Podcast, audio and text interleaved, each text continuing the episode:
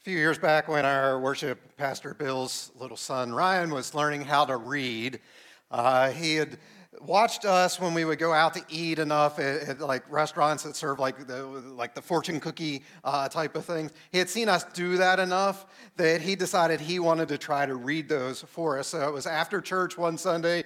We head out to the Hibachi Buffet and Grill just up the, the road here, and at the uh, at the end they present us with the bill. They give us all the fortune cookies, and Ryan wants to to be the one. So we break all of ours open and we hand the little slips of paper over to Ryan. Now, this particular one, let's see what this one says.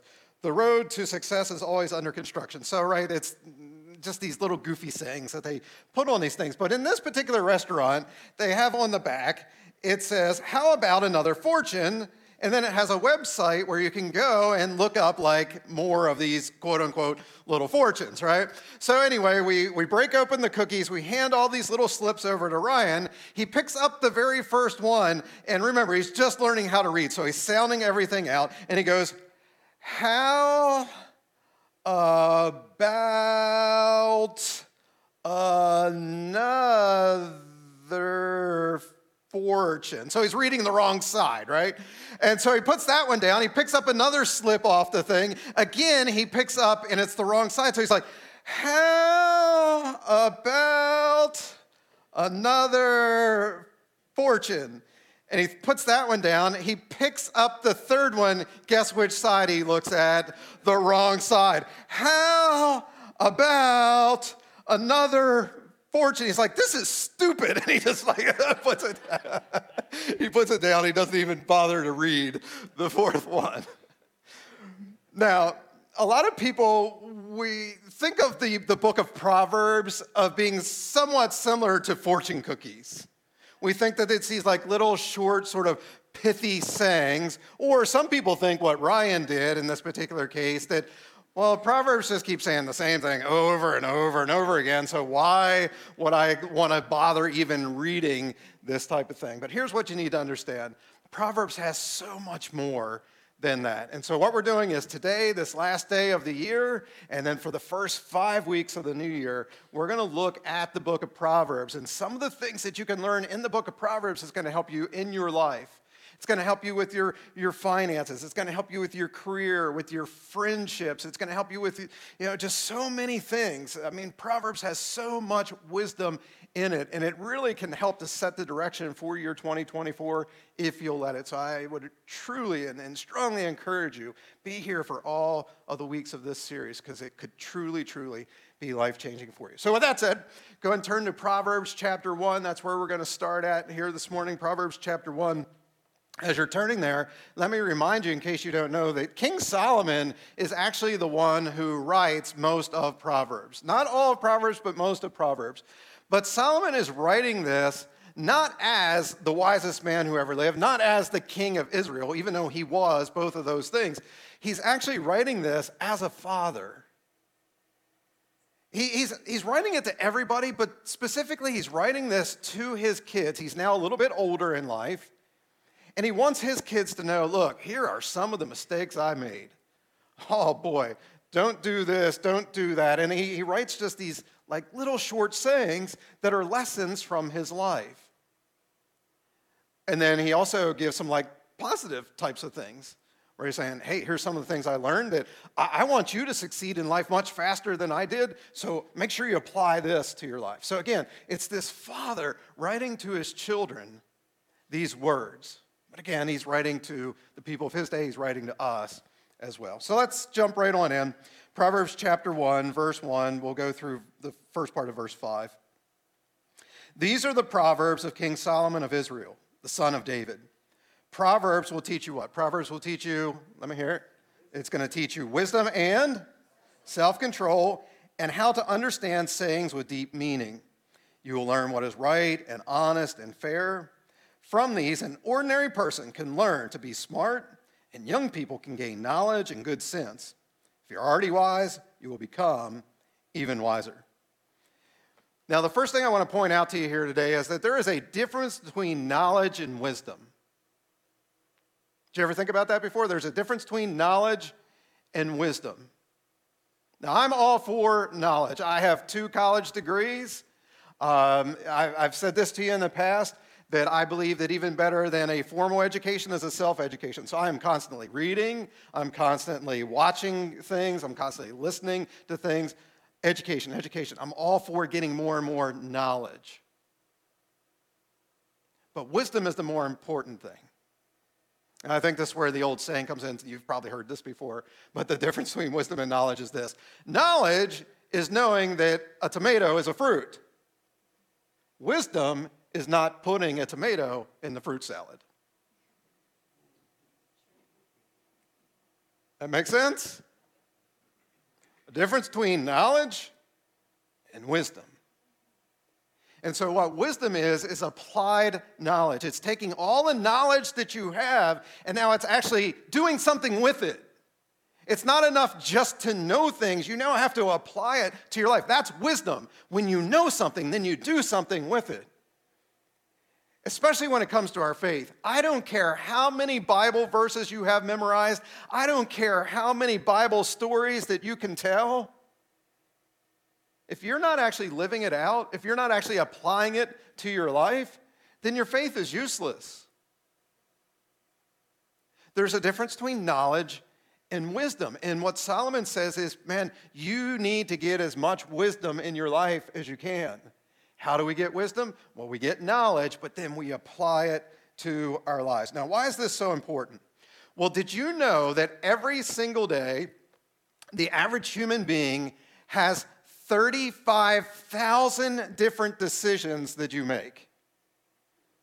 35,000. Some are very inconsequential. So, for example, right now, I have the choice to make. Am I going to talk to you guys over on the right? Am I going to talk to you guys on the left? Am I going to talk to you guys there at home? Where am I going to where am I to look at? Now that that doesn't really mean much, right? Doesn't matter if I'm talking here or here the camera. It doesn't really matter right now. But then some decisions that you make are huge. Who are you going to marry? By the way, 25 years today, Nate and Allison right there, give them a big hand.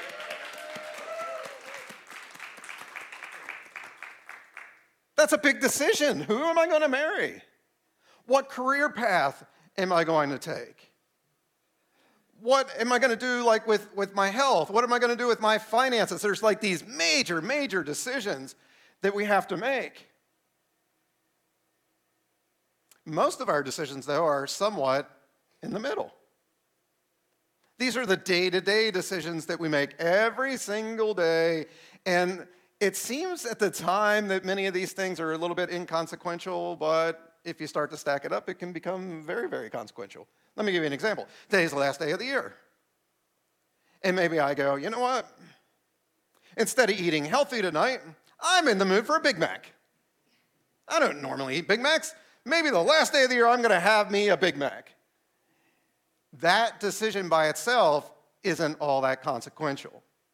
However, if I decide then that every single day for 2024, I'm going to have a Big Mac for dinner, guess what? That is consequential. So, what we need to understand is that the little decisions that we make, if we continue to repeat them over and over and over and over again, all of a sudden they become habits. And habits then all of a sudden start to shape your destiny. They start to shape your future. They shape who you are and who you're becoming. And so we've got to be very, very careful about the decisions that we make. And so that's why Solomon says, man, when it comes to your decisions, you've got to be making the wisest decisions that you possibly can. So, yes, get knowledge, but most of all, gain wisdom.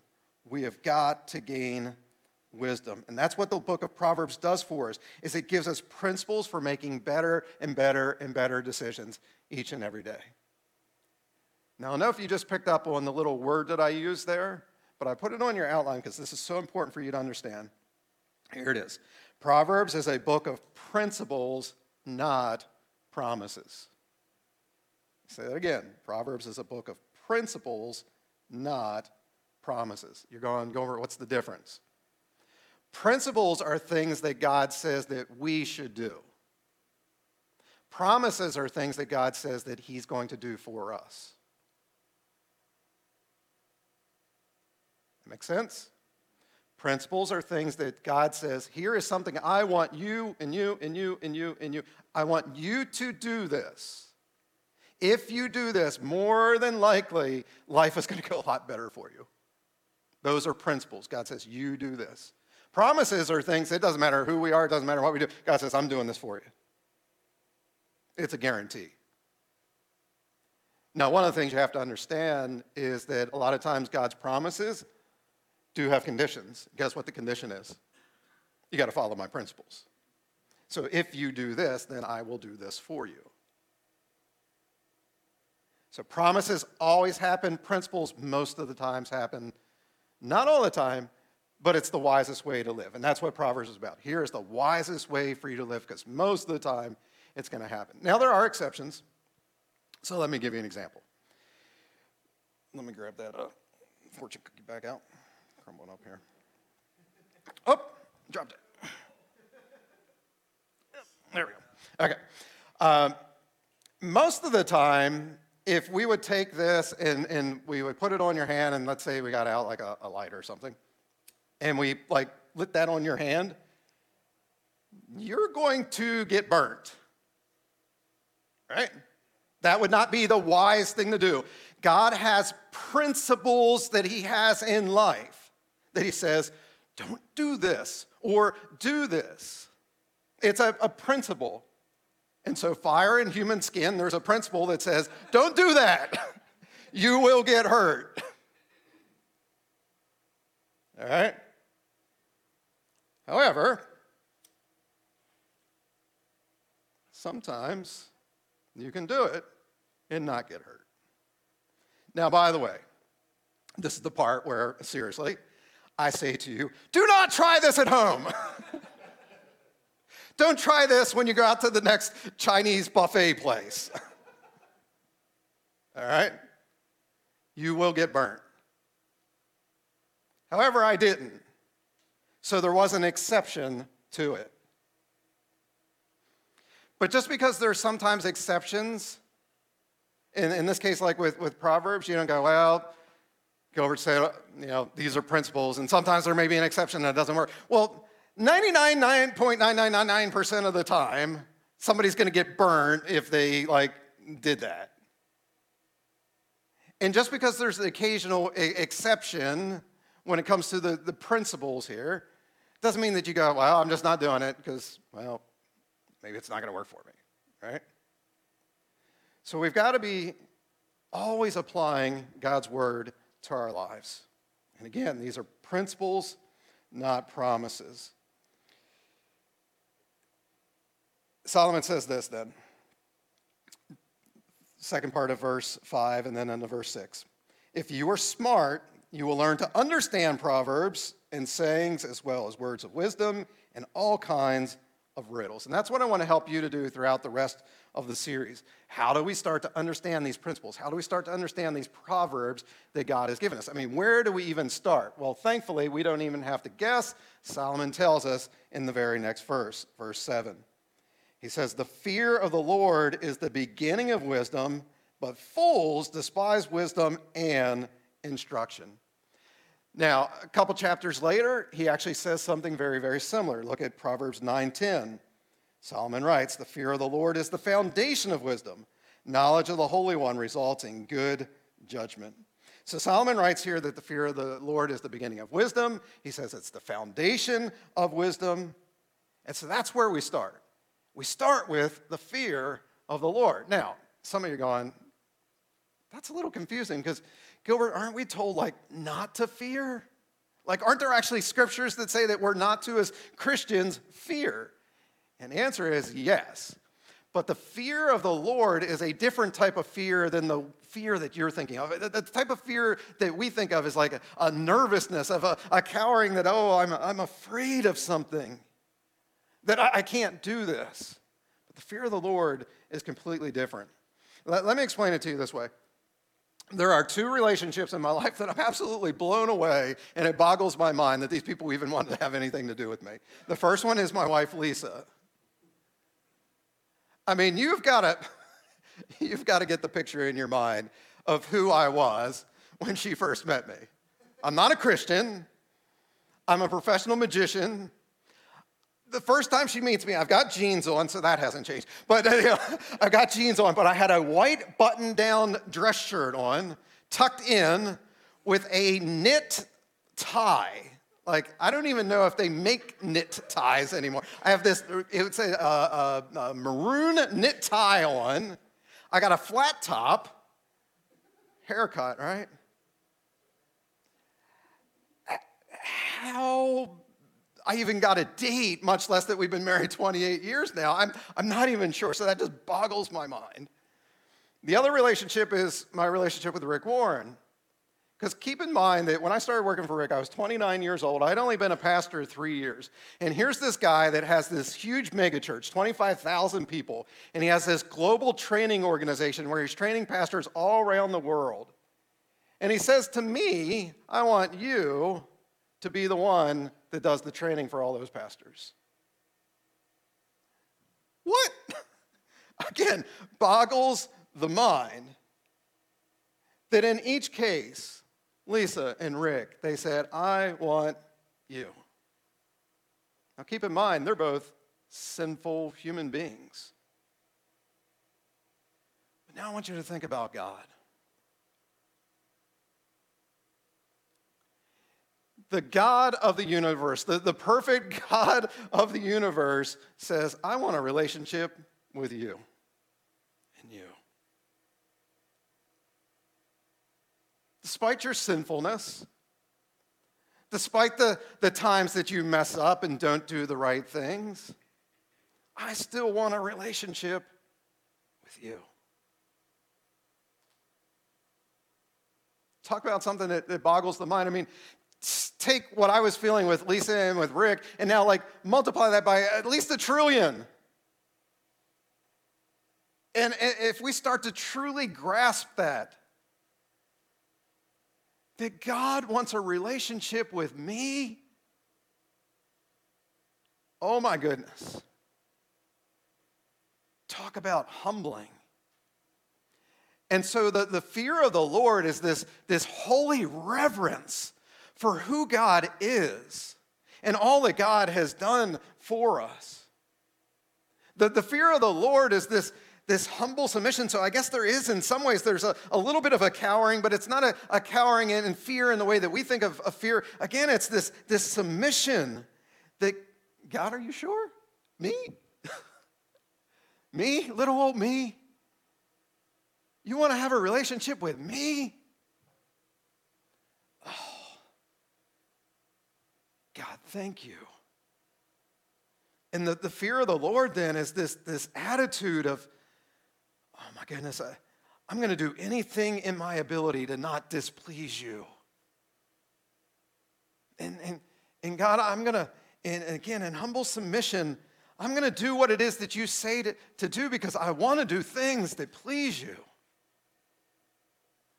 That's the fear of the Lord. This humble submission that the King of the universe wants something to do with me. But it gets even better. Because, yes, throughout Scripture, oftentimes we see God as uh, the, metaphorically, it's, it's related to him being a king. But you know what? Even more than that, he's referred to 189 times, he is called our Father. He's our Father. A loving, caring, attentive, wants the, only the best for his kids Father.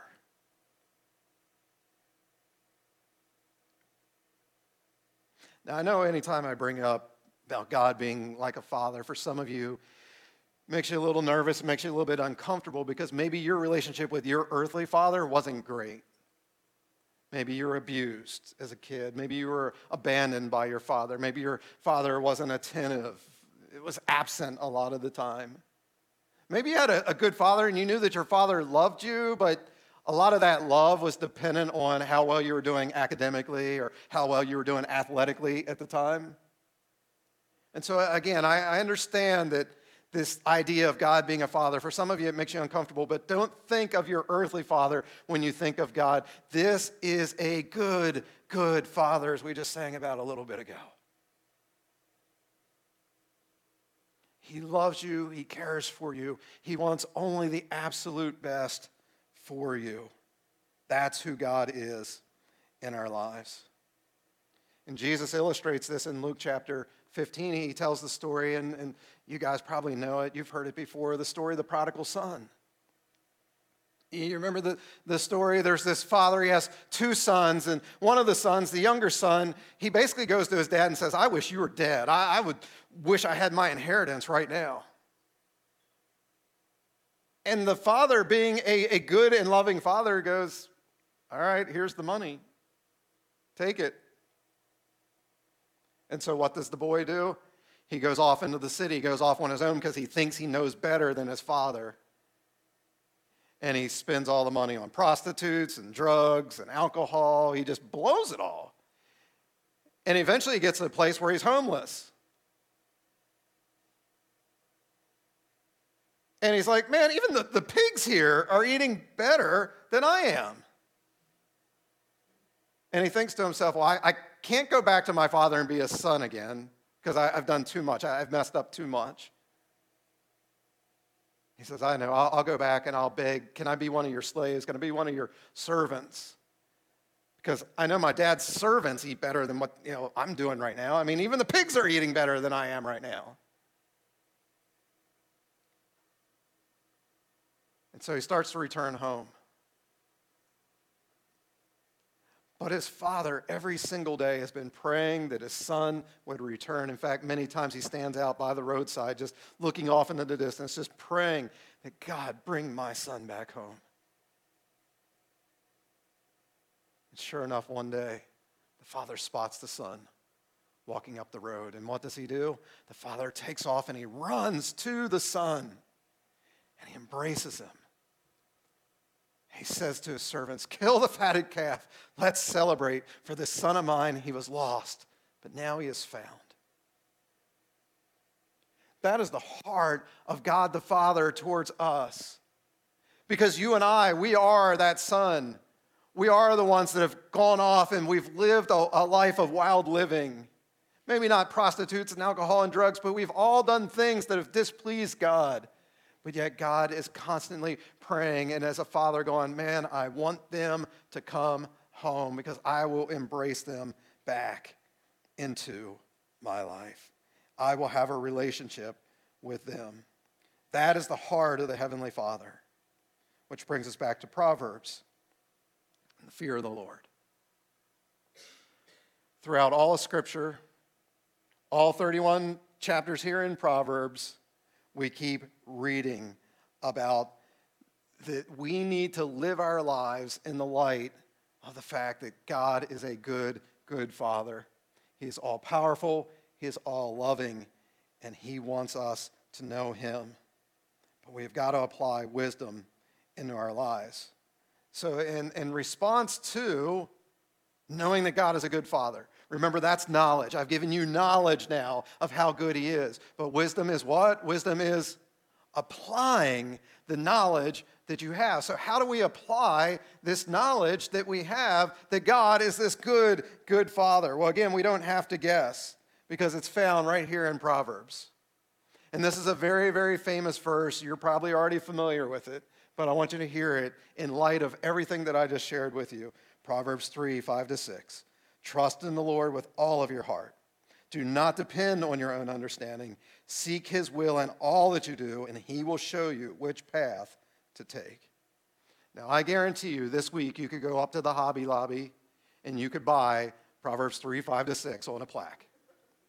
But what I want you to hear is Proverbs 3 to 5 to 6 isn't a plaque on your wall, it is something that's to be written on your heart.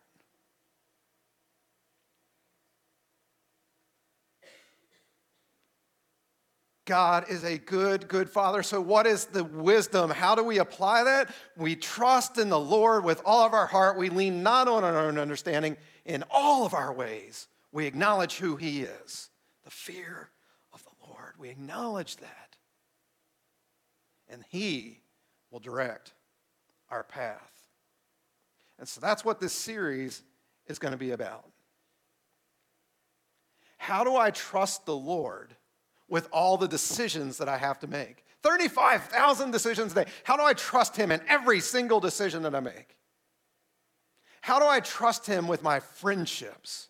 How do I trust Him with my career? How do I trust Him with my finances? And then the final week of the series, we're going to look at how do I trust Him with what's important in this life and what's not important in this life. So, again, I want to encourage you be here for each and every one of the weeks of this series as we discover more and more of the book of Proverbs and this Father in heaven who loves us. So that we can become like Jesus then and ultimately pray this Father, not my will be done. Let your will be done. So, again, join us as we go through this incredible, incredible book. And what I want to encourage you to do is, as a brand new year starts tomorrow, just start reading a proverb every single day.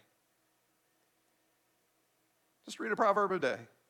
They're not very long. Like one chapter is what I meant, not like literally like one little.